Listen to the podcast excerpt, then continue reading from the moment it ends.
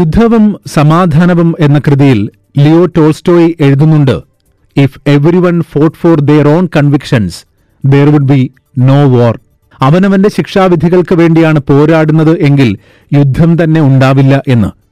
സമാധാനം അധികാരമാണെന്നും സമാധാനം പുരോഗതിയാണെന്നും സമാധാനം പുതിയ അവസരങ്ങളാണ് എന്നും അറിയാത്തവരല്ല മനുഷ്യവർഗം. എന്നിട്ട് പോലും രണ്ടു വ്യക്തികൾ തമ്മിൽ രണ്ടു രാഷ്ട്രങ്ങൾ തമ്മിൽ രണ്ട് ഭൂഖണ്ഡങ്ങൾ തമ്മിൽ പോലും സമാധാനരഹിതമായ അന്തരീക്ഷം നിലനിൽക്കാറുണ്ട്. അതൊഴിവാക്കിയാലേ മുന്നോട്ടുള്ള പോക്ക് സുഗമമാകൂ എന്ന് തിരിച്ചറിയുന്നിടത്താണ് പുതിയ ചരിത്രങ്ങൾ രേഖപ്പെടുത്തുന്നത്.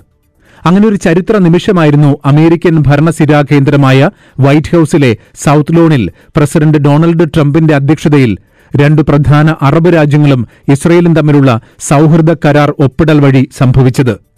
സമാധാനമാണ് സംഘർഷത്തിനെതിരെ മനുഷ്യകുലത്തിന് പ്രയോഗിക്കാവുന്ന ഏറ്റവും വലിയ ആയുധം എന്ന തിരിച്ചറിവ് പ്രധാനമാണ്. ഇരുന്നൂറിൽ പരം രാജ്യങ്ങളിൽ നിന്നുള്ള മനുഷ്യർ സമാധാനത്തോടെ തൊഴിൽ ചെയ്ത് ജീവിക്കുന്ന യു എ സഹിഷ്ണുതയ്ക്ക് എക്കാലവും പേരുകേട്ട രാഷ്ട്രമാണ്. അതുകൊണ്ട് തന്നെ ഇസ്രയേലുമായി ഒരു സമാധാന കരാർ ഉണ്ടാക്കുന്ന ആദ്യത്തെ ഗൾഫ് രാജ്യമെന്ന ഖ്യാതിയിലേക്ക് എത്തുമ്പോൾ അഭിമാനിക്കാൻ ഏറെയുണ്ട്. Let me start by conveying the best regards of the UAE people and the leadership, and especially of Sheikh Mohammed bin Zayed, to you, Mr. President, and everyone gathered here today. I'll continue my speech in Arabic, and I'm sure there will be translation to that. أقف اليوم أمد يد سلام وأستقبل يد سلام نقول في ديننا الإسلامي اللهم أنت السلام ومنك السلام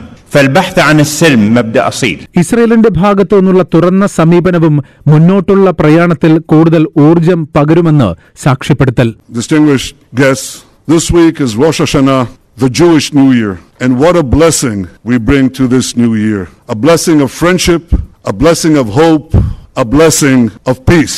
Thank you. ചടങ്ങിന് സാക്ഷ്യം വഹിച്ചുകൊണ്ട് American president Trump പറഞ്ഞതും വളരെ പ്രധാനപ്പെട്ട ചില കാര്യങ്ങളാണ് Israel, the United Arab Emirates, and Bahrain will establish embassies, exchange ambassadors, and begin the cooperate and work together so strongly to cooperate as partners across the broad range of sectors, from tourism to trade and healthcare to security. They're going to work together. They are friends. The Abraham Accords also open the door for Muslims around the world to visit the historic sites in Israel and to peacefully pray at Al Aqsa Mosque in Jerusalem, the third holiest site in Islam. ചരിത്ര മുഹൂർത്തം ഒരുപക്ഷെ ദശാബ്ദങ്ങൾ നീണ്ട തർക്കങ്ങൾ പരിഹരിക്കപ്പെടാനുള്ള വഴി തുറന്നുകിടക്കുന്നു Together, these agreements will serve as the foundation for a comprehensive peace across the entire region, something which nobody thought was possible.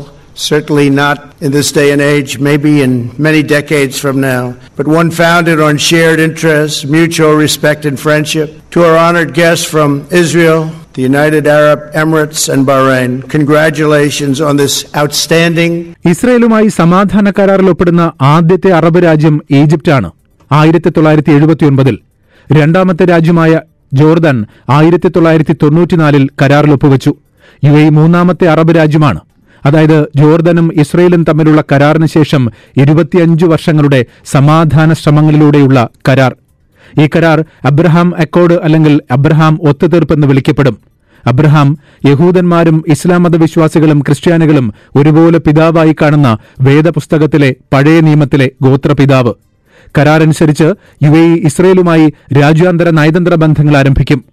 Israel അതിനു പകരമായി ഇപ്പോൾ പലസ്തീന്റെ ഭാഗമായ ഇസ്രയേലരുടെ കുടിയേറ്റ പ്രദേശമായ വെസ്റ്റ് ബാങ്ക് പ്രദേശം പിടിച്ചെടുക്കാനുള്ള പദ്ധതി നിർത്തിവെക്കും എന്താണ് സമാധാനം എന്നത് വീണ്ടും ചോദിച്ചുകൊണ്ടേയിരിക്കണം.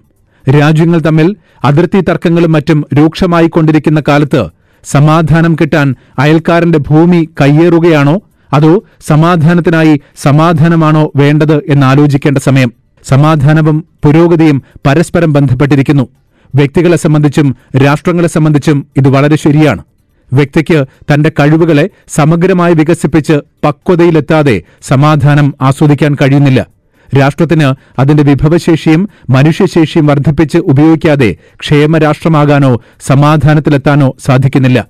സമാധാനം ഇവിടെയാണ് തുടങ്ങുന്നത്. അതിനുള്ള അവസരം ആർത്തിയോ പകയോ ഇല്ലാതെ സമാധാനത്തിനായി സമാധാനം.